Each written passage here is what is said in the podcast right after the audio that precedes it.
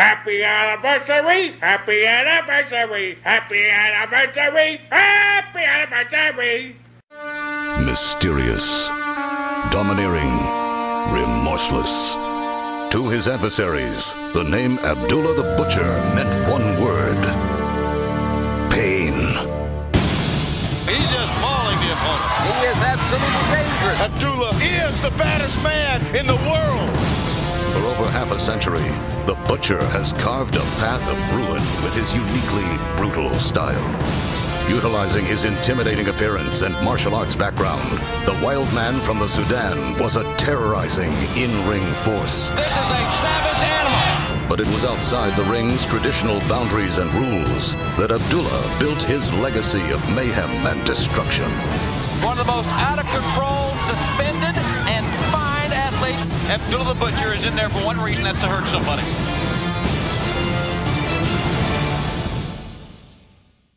Abdullah's reign of devastation quickly became a global phenomenon as his unpredictable behavior made him a must-see attraction around the world. The Sudanese madman's vicious tactics have become the stuff of legend, inspiring an entire generation of hardcore competitors. See, Abdullah the Butcher's the king of the ring. Nobody's messing with him. As a dedicated star who never compromised his revolutionary approach to his craft, it is with great pleasure that the WWE inducts Abdullah the Butcher into the Hall of Fame. The upcoming presentation is a two-man power trip of wrestling podcast production. What's up, guys? It's the phenomenal AJ Styles. You're listening to the Two Man Power Trip. Hey, Johnny. Cool, man. What's going on? We ready to go or what? Uh,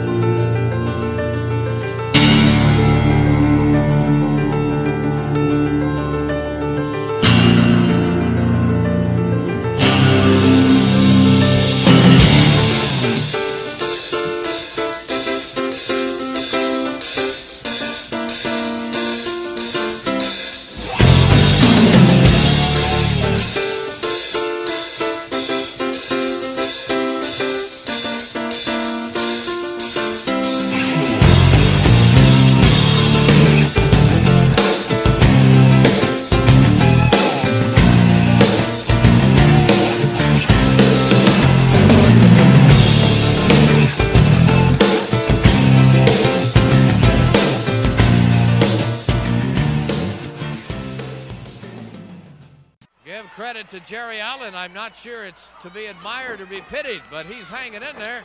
There's another similar jab to the neck like we saw a moment ago. Abdullah the Butcher picks him up, drops him down with a slam. The Butcher with that wild-eyed look. The ring teeters as he backs. With a wild-eyed charge, the Butcher down with a 400-pound elbow. One, two, mercifully this bout is over. Well, let's get him out of the ring and get out of here before anything else happens. Jerry Allen goes down to Abdullah the Butcher, who finishes him off with a 400-pound elbow. And the winner of the match, Abdullah the Butcher. Now, I want to watch if we can. I want you to see Butcher get up. He has the most chilling look in his eye. He just sends chills up and down your back with that look in his eye. Well, Gary Hart finally has him off. Now he's grabbed what? He's grabbed that club he's got, that long rod. He hit Allen over the head with it. Bronko Lubich warning Gary Hart. He comes back with a jab to the midsection. The Butcher with that wild look in his eye again doesn't seem to reason very well. I'm not sure this man is too uh, civil. Well, let's keep it here until we get him out of the ring.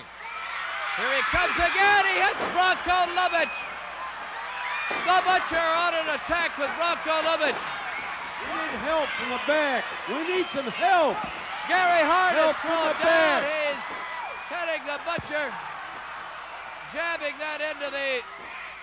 Now Gary has grabbed it from behind and backs him off. Jerry Allen in a terrible shape. Bronko Lubich is down. The Butcher still using that rod. Here comes Rick Hazard.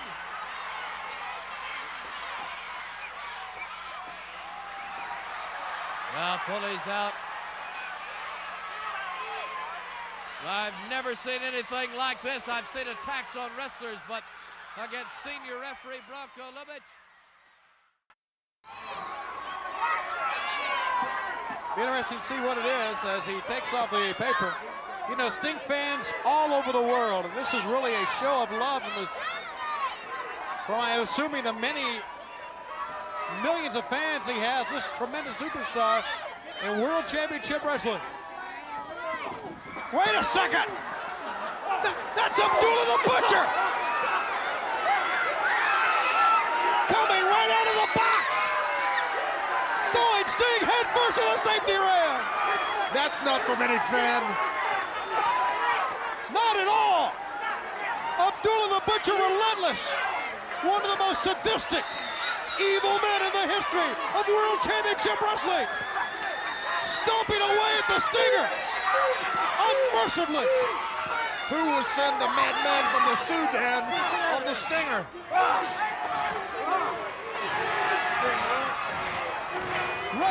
Out to help the Stinger.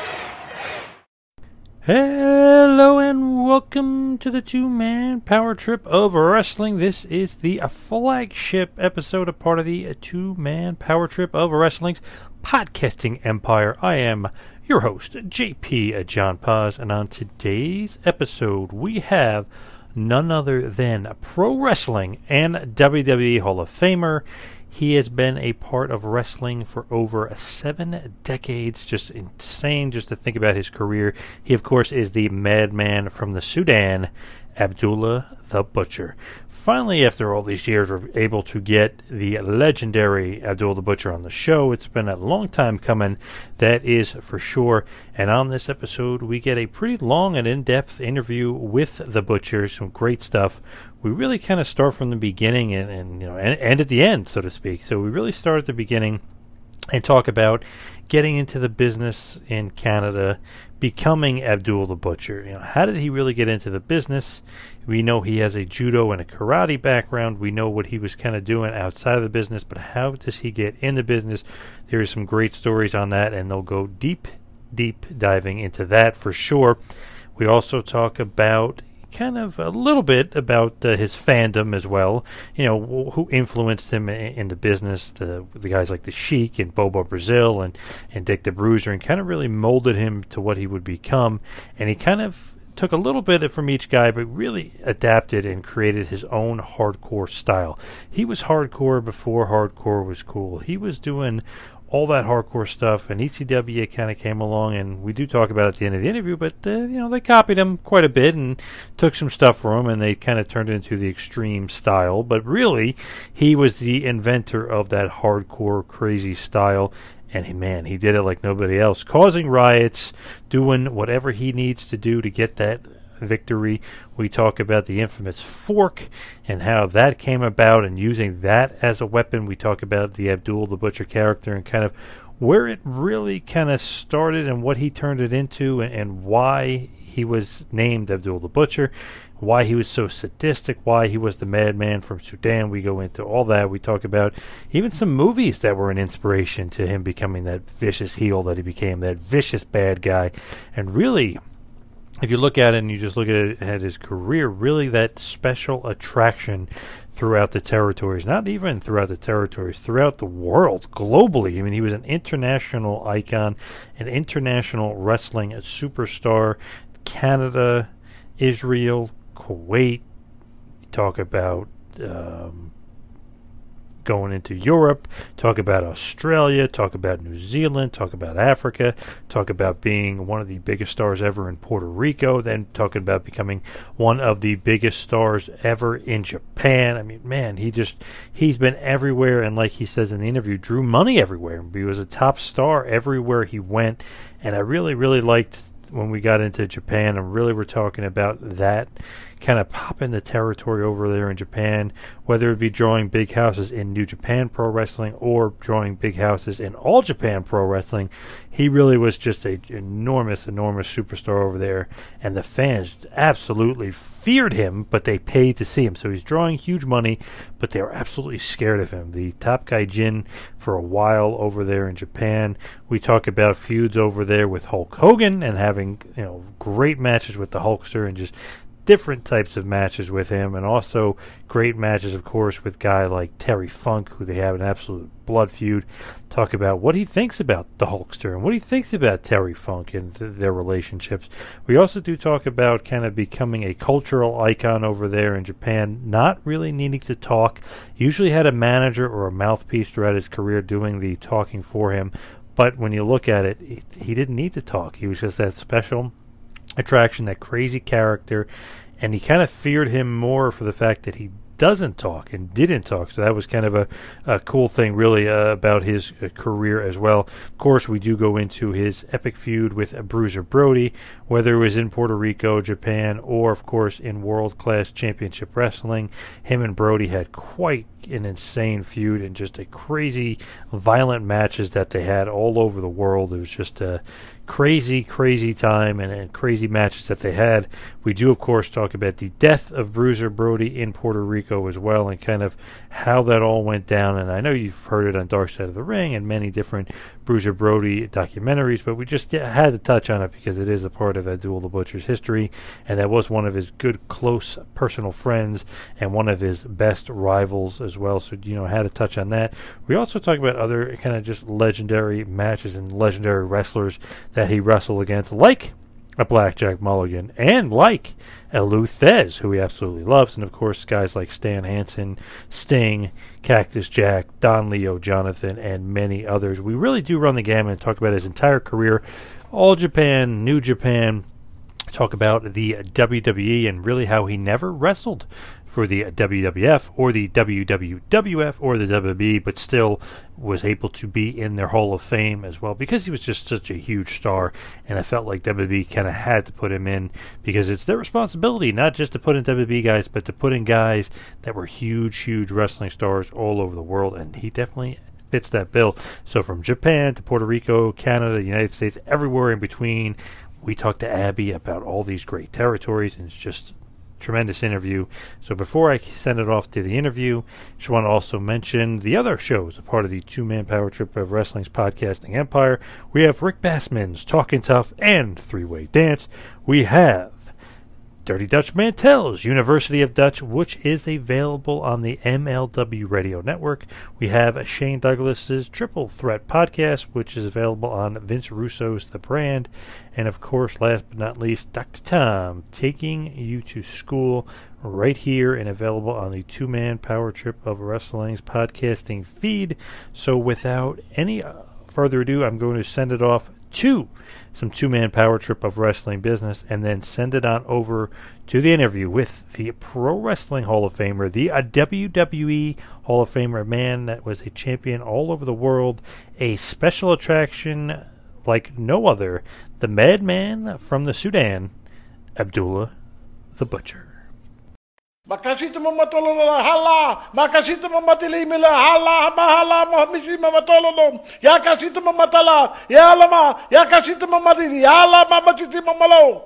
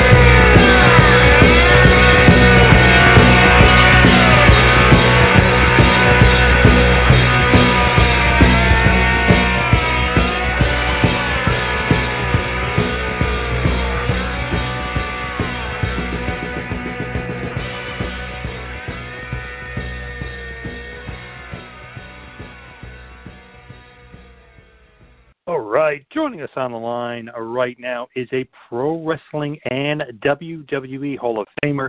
You may know him as the Madman from the Sudan. He has been wrestling in the better part of seven decades, one of the biggest legends in the history of professional wrestling. He is Abdullah the Butcher. Abdullah, welcome to the two man power trip of wrestling. Thank you very much for having me on. Now, I mean, there's so much like about your career. You don't even know where to start, but let's just kind of start with where did Abdul the Butcher come from? I came from uh, Windsor, Ontario. Uh, the one who broke me in the business was uh, Jack Britton and his son, Gino Brito. They broke me in in Detroit, Michigan. And that was it. Then I was. Uh, go ahead. I was going to say, so what was kind of your thought process? Did you always like pro wrestling? Were you always into pro wrestling? Did you always want to be a professional wrestler? No, um, I was teaching, uh, um, you know, uh, karate, and I was uh, at the Windsor Arena, and I used to have classes there. And uh, then I had a janitorial service, whatever, and that was it. And then when Jack Britton came along and says, um, how would you like to be a wrestler? I said, well, he said, I'll pick you up in, uh, on a Monday. And he took me over to Detroit, Michigan, you know, to the gym they had over there. And when they seen me uh, uh, uh, working out, um, it was Bert Ruby who says he's a natural. And that was it. And I've been doing it ever since. Yeah, it's crazy. For the better part of uh, seven decades, it's crazy to kind of think that maybe at first you weren't going to be in wrestling, right? I mean, you were going to have basically you were doing some judo and uh, some karate background. Yes, yes, that was it. And then I worked for uh, uh, um, Ford Motor Company in, in Detroit, Michigan, and uh, I was doing very, you know very well. And then all of a sudden, uh, uh, when I started doing the wrestling, and that was it then I started the wrestling. That was it. So you weren't you weren't always a fan, right? I mean, you didn't really even have aspirations of getting into the business.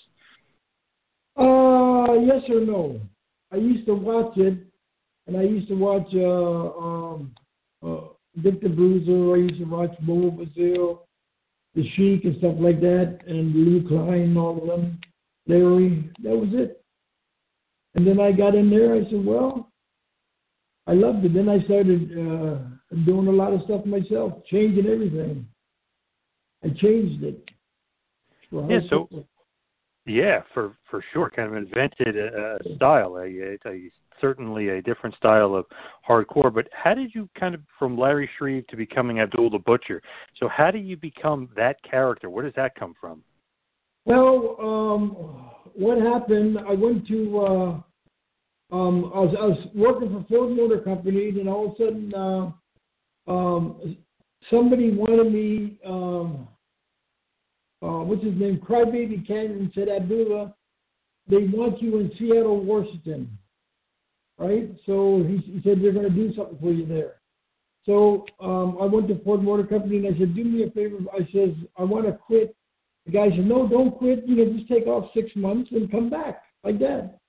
So I went to Vancouver, and when I was there, they asked me to. Uh, um, the guy's name was um, the promoter, um, Harry Ayyett, and he said to me, uh, "Abdullah, do me a favor. Would you put this guy over for me?" And I said to myself, "Holy cat!" If they brought me all the way from there to Seattle and asked me to do this, I said, "Okay, no problem." And when I got there, I was wrestling the guy, and uh, I caused a riot. So the promoter, um, Harry Ayyett, ran to the ring real fast and said, switch it, switch it. Let Abdullah beat him real fast. And I went there and I dropped my elbow and I started hollering me beat and stuff like that. Then from there, I went to Vancouver and that was his partner, uh, Rod Fenton. So Rod Fenton said to me, uh, uh, there's a lot of Indians here you know, from Sudan and stuff like that. He says, we got to, my partner said, you wrestle like a butcher. So we'll keep that name Butcher. And Rod Fenton said, we'll call you, because there's a lot of Indians here, we'll call you Abdullah. And that's the way I got the name, Abdullah Butcher. Wow, and it's stuck, you know, for all these many, many years. So it's kind of a cool thing. It's just kind of random, almost happenstance that it happened that way. Right, right. Because my first name was the Great Zealous Amera, and that was it. And then I, from that day on, I always been Abdullah the Butcher. Now, what was kind of the inspiration for the the style, the sadistic nature of that gimmick? Well, I love that gimmick. I, I, I love uh, violence. And when I used to go to the when I used to go to the movies, I used to watch a lot of Tarzan's pictures, Indian pictures, all those kind of pictures. And I used to watch it, and I used to listen to the people say, um, "Me this, me that, me this, and that," and uh, I loved it. That was it. I always wanted to be the bad guy. So that You gravitated more to playing the heel than than playing the babyface. That's right. I always wanted to be the. And that was it. So So when you're kind of going along and, and you're you're Abdul the Butcher, you never really kind of stayed in one territory for too long. You were kind of usually like the special attraction, almost like Andre the Giant in, in a sense as well. Like you you I mean, there were some territories. Obviously, you stayed longer than others. You were for a long period of time. But did you like that kind of being a special attraction and going from territory to territory? every time that if a promoter brought me into a territory and or whatever, the first thing I would say, "Sir, I am coming to let's say wh- whatever. I'm coming in there, and I'm going to take over. No matter whatever I have to do, I'm going to take over." And every time that I went into a territory, if it was dead, I, I used to like to go into a territory was where it was dead. And then when I build it up, you understand? And, Mhm, the- yep. and then when I got it, to, you know, to a certain peak, then I, would- I would leave, go to another territory because then the people started saying we want to Abdul the Butcher, and that was it. You see? Great business model for sure. Yes, yes. But if I know what I knew now, you understand? hmm I wouldn't. Uh, I wouldn't trust nobody. I'm serious. That was it. I But one wouldn't- of one of the Yeah. I was going to say one of the territories that you really kind of made a name for yourself was Stampede Wrestling up there in Canada for Stu Hart and the and the Harts. I feel like that was uh, definitely a promotion where you where you at first kind of really really made a big name for yourself. Well, let me tell you something. When I went to uh, uh, Calgary, Alberta, um, Stu Hart said to me, "I hear a lot about you, right? Because I was in Mhm. Vancouver, from Vancouver or whatever." So Stu Hart says, uh, "Ab, uh, whatever you want to do, uh, you know, just go ahead and do it." I said, "Stu, just give me, give me four weeks to get over."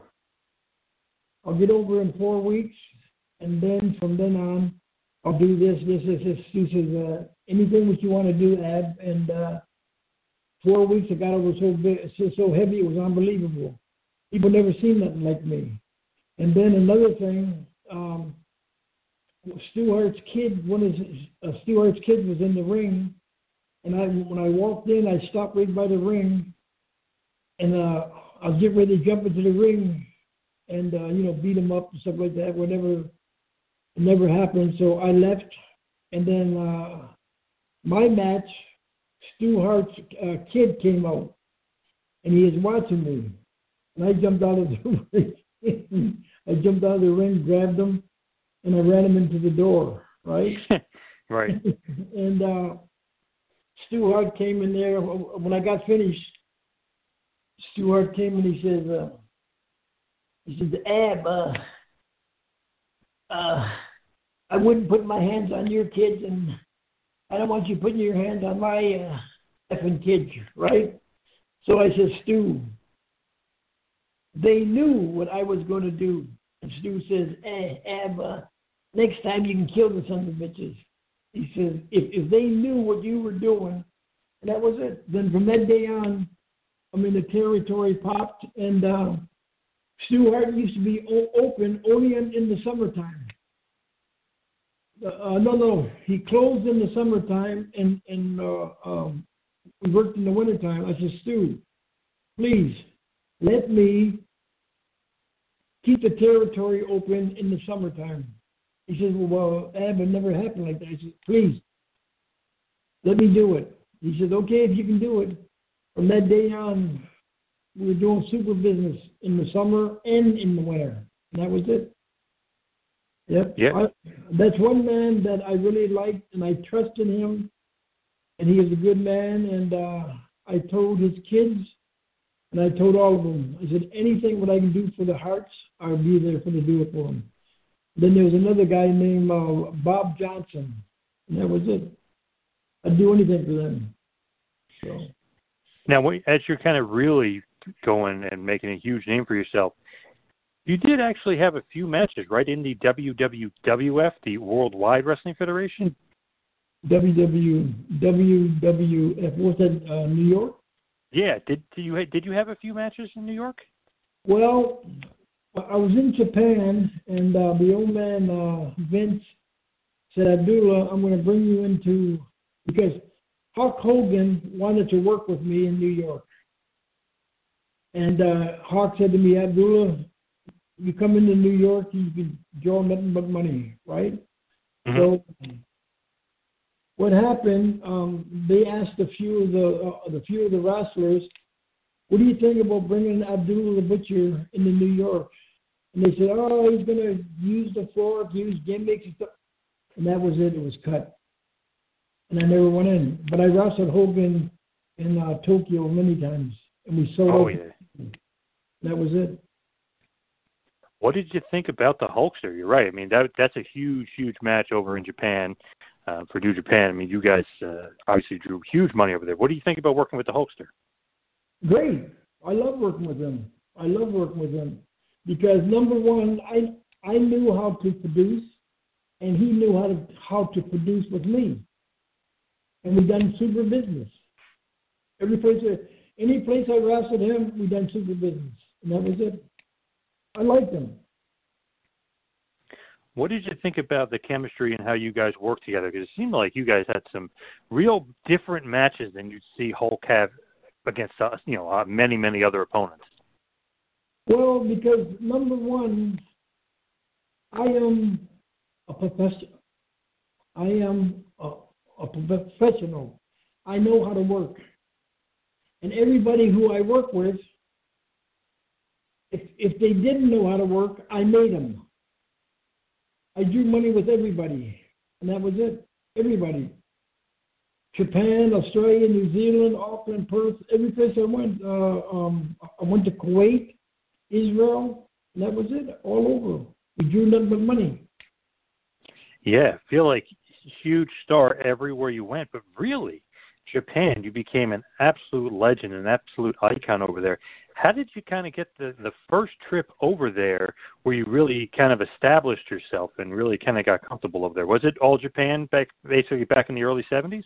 New Japan, no, all Japan, yeah, all Japan, yeah, Baba. Um, Rick, uh, what was his name? Uh, uh, a guy came to me and said, uh, Abdullah, how would you like to go to uh, Tokyo? I said, no, no, no, I don't want to go to Tokyo. I'm too busy, you know, around here. He says, who, who was the, the the guy in uh, um, L.A. Um, he was, Gene, uh, Gene LeBell? not not him, but his partner was Japanese. Oh, okay, I got you. So, anyways, when I went there, he said, Abdullah, we want you in Japan. So I said, oh well, I don't want to go. He said, "You- he says, you do good over there. Well, anyways, when I went to Japan the first time, I done my little stuff. People were running, people were screaming, and Mrs. Baba, I went right to her with my fork in my mouth, and she took out running. so then um, they wanted me to come back the following the following uh, thing. I said, no, I don't want to come back. He said to me, uh, we want you to come back. We want you to come back. We'll take care of you. And then they made me a deal, and uh, I went back. And I've been going to Japan every month in Japan. And uh, I drew nothing but drew big houses, everything. I worked with Lou worked with all of them. Yes, everybody. You became a huge, huge icon over there. It's just crazy. Where'd you kind of come up with the, the obviously, you know, the fork in the mouth and, and just using that as a weapon? Was that something that you you just thought of and were like, oh, this would be a great weapon? Well, before I used to take a a, a bottle, if I and I'd break the bottle on the floor, whatever, or if I seen a chair, or if I seen a stick, whatever, I seen.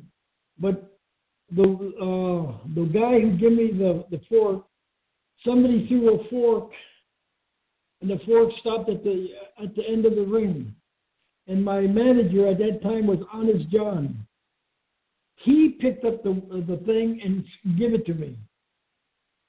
And I stabbed the guy in the head, started stabbing him, stabbing him, stabbing him, and the people went crazy. And I've been using it ever since. That was it. Now, did they? It seemed like it, uh, just from watching your old footage and tapes. Did they legitimately fear you and think that you know you really were the madman from the Sudan? Like, did they really, like, just absolutely fear you? You mean the people? Yeah, the fans. Yes, they feared me.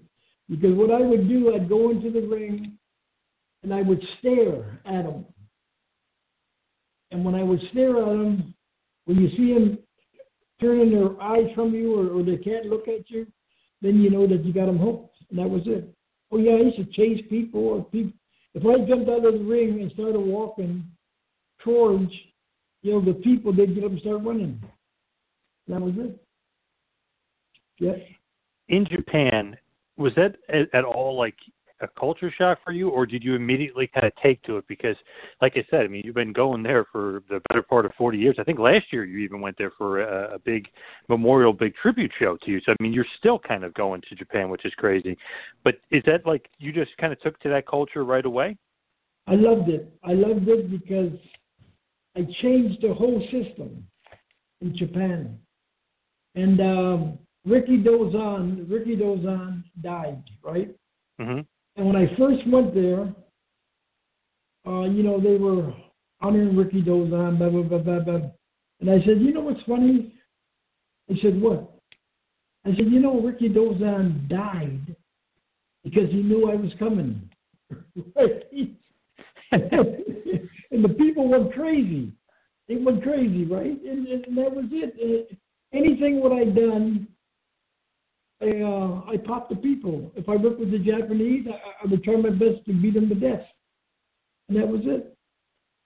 Yep. I done everything. Do you speak Japanese at all? Like, are you that? I mean, you've been going there forever. Did you know the in and outs of Japan? Did you speak Japanese? All that kind of stuff. I always had. They would never let me talk. I always had uh, backup people, bodyguards, and they would take me to clubs and take me here and there and stuff like that. That was it. They wouldn't let me talk to the to the people. You know, I just go, oh, you know, Zionist or something like that, or you know, Chotomati means just a minute, and stuff like that. Kobe beef means uh, uh, a steak. That was it. Uh, I think a lot of people, when they think of kind of like you and maybe even all Japan, they think of like a blood feud with Terry Funk and and really kind of just like two gaijins that basically sold out over there like crazy, which is a little bit different than you would think. You would think the Japanese guys would be on top, but it was really the gaijins. Do you remember that, having just a, a tremendous blood feud with a guy like Terry Funk? And what are your memories of that? Terry Funk. Let me tell you about Terry Funk. Terry Funk is a hell of a a hell of a wrestler. He knows he knows how to sell. He knows how to do this. He knows how to do everything, and the Japanese people love them. And anything with Terry Funk done, you understand? The main part about it is this: Terry Funk, you never seen him fly all over the all, all over the, the, the building or right. What you seen him do, you seen him punch and sell and do this and do that. Terry Funk, even when he had the championship belt, I think he made more money than uh, anybody who had the belt. And that was it. But Terry Funk, I love uh, I love Terry Funk. I'd speak up for that man. I, I, I call him every so often. I like Terry Funk. Terry Funk is a is is a is a he's a great entertainer, and he's the one who spoke highly of me when I when I went into the Hall of Fame. And that was it. Did you feel that Abdul the Butcher, the character, like never needed a, a world title? Like he never needed to be the world champ? I carried many belts. Yep. I carried many belts. Yep.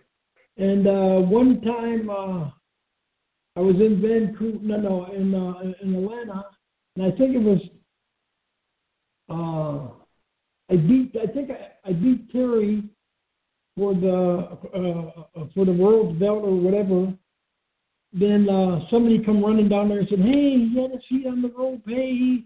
Then they took him back. I think I only had it for about two minutes. Mm-hmm. That was it. That was it. But do you think that Abdul the Butcher, the character, is so over? You know what I mean? He doesn't really need to be the world champion of a territory. He's kind of not above it, but it's just he, like he's he's basically such a big star that the belt is not necessarily necessarily needed for him. Oh, it don't mean nothing. The belt didn't mean nothing. I mean, people just wanted to see me. Mm-hmm. That was it. The people just wanted to see me. They wanted to see me wrestle uh, guys who they thought that they had a chance of beating me. They wanted to see me get beat, and that was it.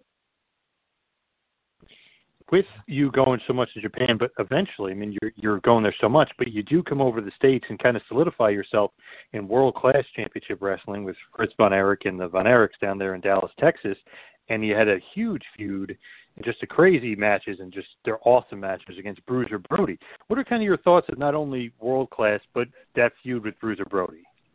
Bruiser Brody is the same thing with like Terry Funk. He knew how to wrestle. He knew how to get the people going, and he could fight. And he uh, he didn't take no shit. And uh, he told the promoters off, and that was it. But um, I wish, I wish that he was still around. That was it. I wish he was still around. So man, if you just go back and, and still, I mean, the matches really hold up well today. It's just crazy. You guys would beat each other, you know, with everything, whatever the cliche, the kitchen sink, whatever you want to say. I mean, you guys would kill each other. I mean, it just looked like, like, man, these guys must hate each other. They're absolutely killing each other. What was kind of the respect level with you guys? Because those were some crazy, crazy, vicious matches. We were, uh, we were tight. We knew how to work. We knew how to fight and uh, that was it. We knew we knew what the people wanted. Today, what do you see now today? You see everybody flying over the top ropes, doing this, doing that, doing this, and uh, when we went into the ring, or when Brody went into the ring, or Terry Funk went into the ring, we got it on, and that was it. That's what we done. We hit each other with boards, chairs, anything we were, I mean, we could, uh, you know, grab, and that was it. And when Brody used to, you know, kick me in the head, you understand? Mm-hmm. He kicked me in the head. You understand? That was it. So that was it. Yeah, that's one of those things where like, okay, maybe this guy doesn't look real, but my God, that is, you know, that's real. They are really hurting each other. That's right. That's right. That's right. Terry Funk was the same way. Terry was the same. That was it. So we worked hard, and that's why I say, if I knew, and Terry Funk said the same thing, if we knew what we know today, we'd be billionaires. That's it. That's it. And you mentioned kind of Brody. You wish he was around today. Obviously, I mean it's been talked about a lot. They had a, the um, Dark Side of the Ring special. They've had Bruiser Brody DVDs, and which you've all kind of been a part of. They had so many different things on Brody, but the sad death of Bru- Bruiser Brody in Puerto Rico does that still kind of haunt you a little bit to this day? Like, man, I mean, that stinks. We could have made so much more money together, and, and that was just some insane, unfortunate, uh, crazy death of Bruiser Brody. Well, me and Brody and Brody and Stan Hansen, we sold out Puerto Rico so many times it was unbelievable. You understand? Mm-hmm. The the main part about it is this. You had two dressing rooms. I was in the heel dressing room. Brody was in, in the baby face, you know, the, the other dressing room. And uh, the, the doctor came to me and said, Abdullah. I said, what? He says, uh, Jose Cut uh, Bruiser Brody. He's holding his, his stomach and waiting for the ambulance to come. That was it. That was it. So it was a it was a heavy it was a heavy thing. I didn't want to believe it, but it took the ambulance two hours to get there because they thought it was it was a business. That was Mm. it. Yep. Yeah. It's just uh, I know that's been covered a lot, but I just wanted to kind of bring that up. Sad time, and it's just crazy looking back at kind of WWC and, and and your time in Puerto Rico. It's almost like you never really needed to go to the United States to make money because you could just go to Japan and Puerto Rico back and forth, right? I mean, you were such a big star, and you became a legend in both those places. all over. Any place I went, I made it. I used to wrestle in Chicago sometimes, and uh, I wrestled uh, Blackjack Mulligan. I'll never forget it. And uh, I had him in the ring, and I was uh, stabbing him, and the, we caused a riot. And when he went back to the dressing room, uh, Verne Gagne, Verne says, "What the hell did you do out there?" And he said, if you want to get somebody over, that's how you get them over to draw money. And uh, he picked up his bag and he told uh, Verne, "Go f yourself," and walked out. And that was it. I wrestled. I wrestled everybody. I wrestled Brody and um, what's his name, um, Dick the Bruiser. I wrestled everybody. Lou says when I was wrestling, uh, uh, Lou says that he was coming into Vancouver. And the guy said, "Oh, that that dude's gonna get his ass kicked now, right?" Right. And uh, so the place was packed, jam packed, and uh, um, here comes uh, what's his name? Um, he came over there, Abdullah. Don't worry about those sons of bitches. Said, said, "Don't worry about them. You got a big house out there. You understand? Let's bring them back." We went out there and tore the damn house down. We came back again and sold it, sold it out. And he's the one who took me into, uh, he took me into uh, uh, Israel. He took me into Israel. And I think he took me into uh, uh, Uganda or something. Well, well, he took me into those places anyways. And that was it. And I always did like, uh, I always did like him. That was it he didn't take no shit, and I didn't take no shit. You know what I mean? So Yes. if, if somebody's going to try to whip my ass, I'm to be there to, to, to show them what I know too. That was it. But Black Jack Mulligan, understand? He did, if anybody messed around with his kids, he would jump up, go to the go to the thing. He'd beat up uh, um, the bookers. Yep, he was a nice guy, really good, and he could take care of himself. That was it. Now, eventually, you know, uh, we're talking about kind of you become just a huge star in Japan and a huge star in Puerto Rico and every territory you went, pretty much. I mean, obviously Canada huge, but you eventually end up in WCW, and it, it's kind of just funny the way it happened. You almost debut in a box, which uh, Jim Cornette always says if you debut in a box, it's it's automatically over. It's just he loves that. But is that do you kind of just look back? You have, you have fond memories of WCW, or do you think like some of that stuff is just a little bit silly for the Abdul the Butcher character? Well, the main part when they put me in the box, I, I was wrestling Sting, Yes. and uh, they wanted to put me in the box like to say it was a gift, for his birthday or something like that. And when he opened it up, I jumped up and beat the shit out of him. That was it. I remember that vividly. Very cool. Yeah. You and Cactus Jack. Uh, Dude, I love that guy. The guy never messed with no drugs. The guy, he got a beautiful family. He, he was a great worker. I loved him. I loved the way he worked, and that was it. He was the best bump taker, the best bump taker. Nobody could beat him in taking bumps. He'd go to the top of the ceiling if he had to and jump off. Yep. He was a, he was Oh, a yeah. great man. Great man. I loved him. now, everyone always says kind of, you know, oh, ECW innovated hardcore and all sorts of stuff. Really, they got their style, you know, uh, you know, not saying they definitely did, but I think a lot, large part of it, they got their style from you, and you kind of made a few brief appearances in ECW, uh, or in, in kind of the early days, and had to do with you know Kevin Sullivan and and Funk and Stan Hansen. But do you think that they kind of took that style from you, and maybe not that you didn't get credit for it, but you know maybe not mentioned as much as it should be?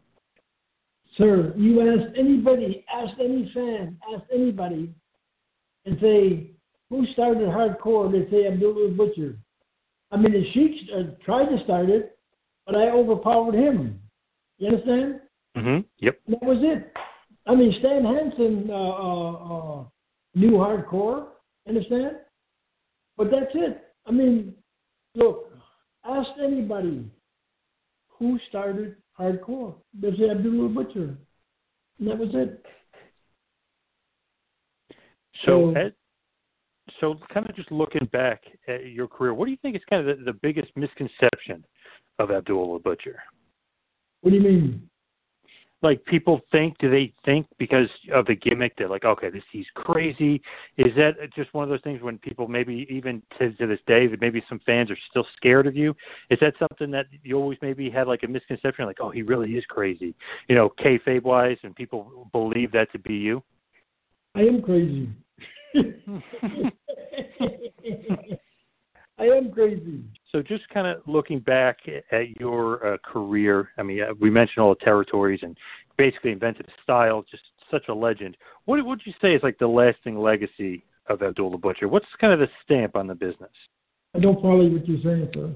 Like when it's all said and done, the lasting legacy of Abdullah Butcher, like years from now when people look back, what do you think they're going to say about Abdullah Butcher?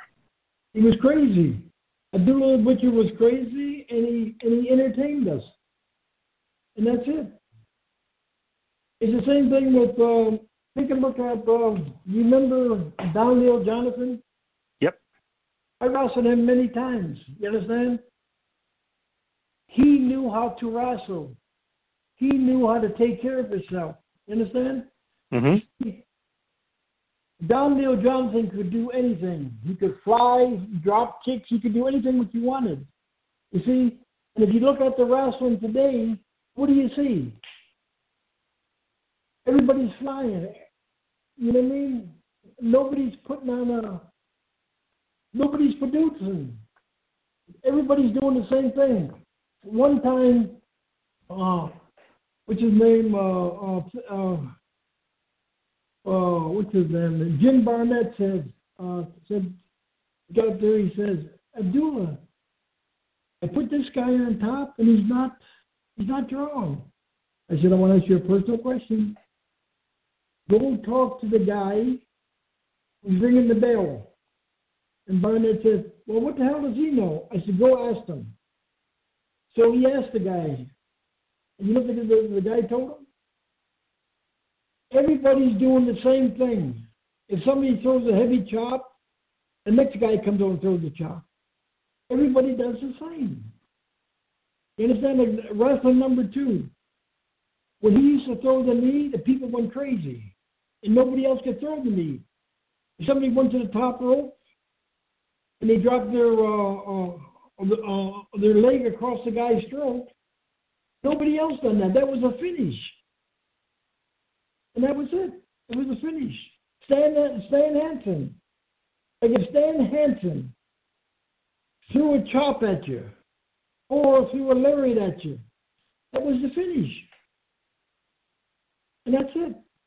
So that's what you got to figure. Yeah, the uh, psychology nowadays is just, it's completely whacked. It's crazy. That's right. You see, everything is, look, you can't do the same thing. Why people liked me because I done something different, and that was it.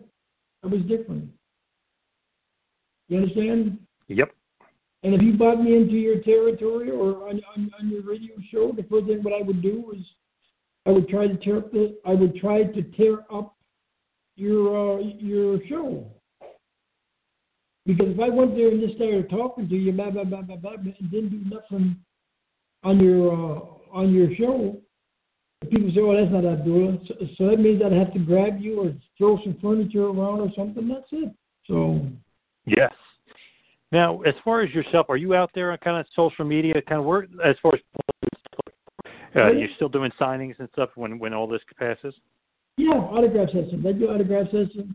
I'm waiting. To, I'm waiting for another, maybe the end of the year. I'm gonna get my hip done, and I'm gonna.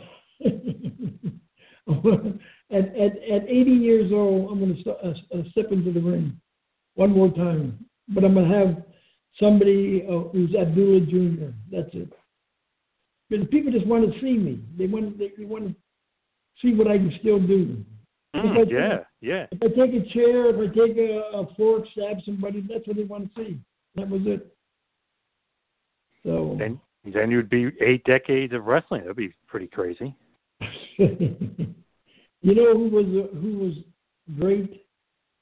Lou Thesz. Yes. Yep, one of the best. Lou, Thesz was great. You understand? Uh, he knew how to work. Terry Funk, Bruiser Brody, Stan Hansen, everybody. We knew how to make people, and that's the name of the game. If if I went into the ring with you, I could make you overnight, and that was it. So All right, awesome stuff. Is there a place where people can reach out to you? Do you do social media at all, or no? What do you mean? Like, are you on Facebook and Twitter and all that kind of uh, crazy stuff that they have nowadays? Well, yeah. I sell some of my merchandise on on on, the thing. That's it. Yep. And what is your website? There's a there's a lady who takes care of me. Uh, her name is uh, Malika. I think you talked to her before, right? Mm-hmm. Yep. All right, call her. I mean, right now she's she's up in uh, up in Connecticut. You give her a call in a, in a few days, and then you tell her that she can give you my uh, my uh, everything. She can give it to you. Actually, I got it right here. Uh, you are Ab the Butcher on Instagram, Right. and uh, Ab and at Ab the Butcher on Twitter as well. Didn't realize that. Wow, so she's got you all set up. Very good. Yeah, that's it. And then I sell a lot of my merchandise and stuff like that. I got uh when I was in Texas, you know, they put me in in the Hall of Fame in Texas. You know about that, don't you? Yes. Yep. The Pro Yeah. Wrestling Hall of Fame. Yep. Right. But that is the first Hall of Fame. Did you know that? Yes. Correct. That's the first one. And and they give me the Hall of Fame ring, and they give me the uh, uh, Stetson hat, what had inside of it Abdul the Butcher Hall of Fame, and that was it. And those people down those people down there respect you. That was it. So Yeah, and WWE Hall of Fame as well. Let's not uh, let's not forget about that big honor. what's that? WWE Hall of Fame as well. Can't forget that. WWE E Vince, Yes, his Hall of Fame. Yes, 2011. sir. The only the only reason why I got into the Hall of Fame there, they needed somebody to draw people. And when I went in there, yes, they gave me the Hall of Fame ring, but they never did let me work in there in New York. That's Right. what I'm trying to say. They only brought me in to draw people, and that was it. It's pretty Uh, crazy. Didn't work there, but yet still in the Hall of Fame. It's pretty cool. Uh, you know, Yeah. from from a fan perspective. That's it. So, anything else? No, that is all I got for you. Thank you so much uh, for all the time tonight. I really uh, appreciate it, and it's great to talk to a absolute legend of the business. Like I said, seven decades of Thank you. seven decades, crazy. So thank you so much. Such an honor. Now, if you uh, sometime if you want to make a, a phone call to uh, Mrs. Malika, Mm-hmm. understand, you know, if you want some merchandise or whatever you want, you know, this is it. Make sure that you, your father and mother are still alive. Comes time for Mother's Day, make sure that you take care of her. Yes. And make sure that you give her a gift sometimes. You ever give her a gift? Mm hmm Oh yeah, for sure. All right. Next time, uh, I'll send you a fork. Oh, I'll take that. That would be awesome. Nice. Okay. All right, sir. Take care. Thank you very much for having me on. Yes. And Thank uh, you. don't forget, we have to. We got to work out this here disease, whatever they got. We got to take care of ourselves. Everybody together. We got to stop playing around, doing this, doing that. We got to work together. All of us. I, I don't care what you are, black, white, green, Mexican, or anything. We got to stay together. We got to work together. Okay. Yep. All right, Absolutely. sir. Take care of yourself. You thank too. for, thank you for having me on your show. Thank you. This has been a John Paz Power Trip production in conjunction with the Two Man Power Trip of Wrestling. You could follow us on Instagram and Twitter at Two Man Power Trip. You could check us out on Facebook. You could subscribe on YouTube. You can go to patreon.com slash TMPT Empire to become a patron and also check out the website tmptempire.com and buy a shirt at prowrestlingtees.com. Two Man Power Trip, where the power lies, brother.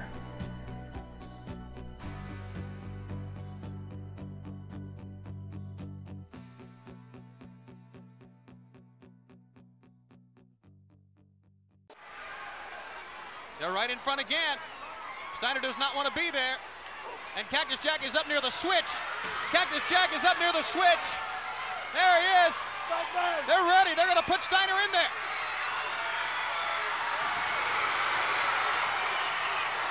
Steiner's got to fight for his life. Oh, he belly to belly to. He's got Abdullah in there. He belly to belly. What strength by Rick Steiner. He's trying to hook Abdullah. The crowd here going crazy in the opening moments of Halloween Havoc. Cactus Jack, he thinks Steiner's in there, but it's Abdullah. Cactus Jack thought it was Rick Steiner, but Abdullah. My gosh. Think about what he's experiencing. He's getting cooked. And I think he's well done, guys.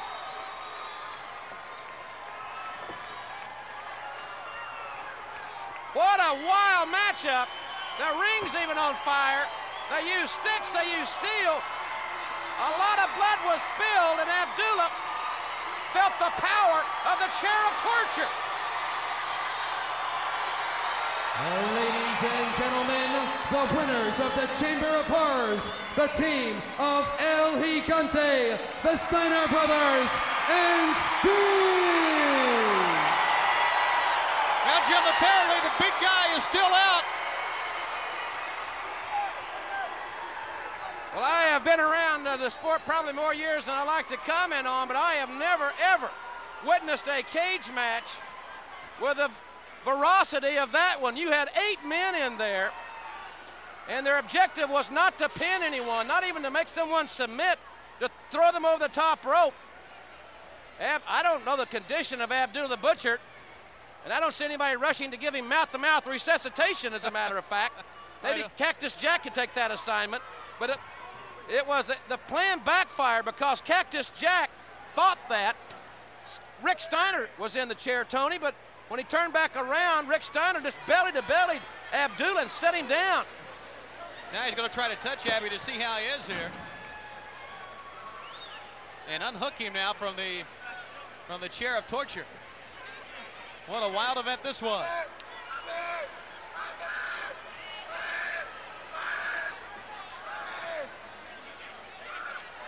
Cactus Jack a little frantic. There, but he's opened his eyes. Oh, he knocks him down. Ab, Abdullah's a little, well, he obviously is a little deranged. My gosh, he's kicking anything that's around. And now the, the men that brought down the stretcher, every one of them getting beat up. Well, I guess when he opened his eyes, he thought he was in heaven and he knew he shouldn't be there. And he's hitting everything that moves, you're right. My gosh, what a situation here. The team of Sting, El Gigante, and the Steiner brothers have won it. He's even got his partner there.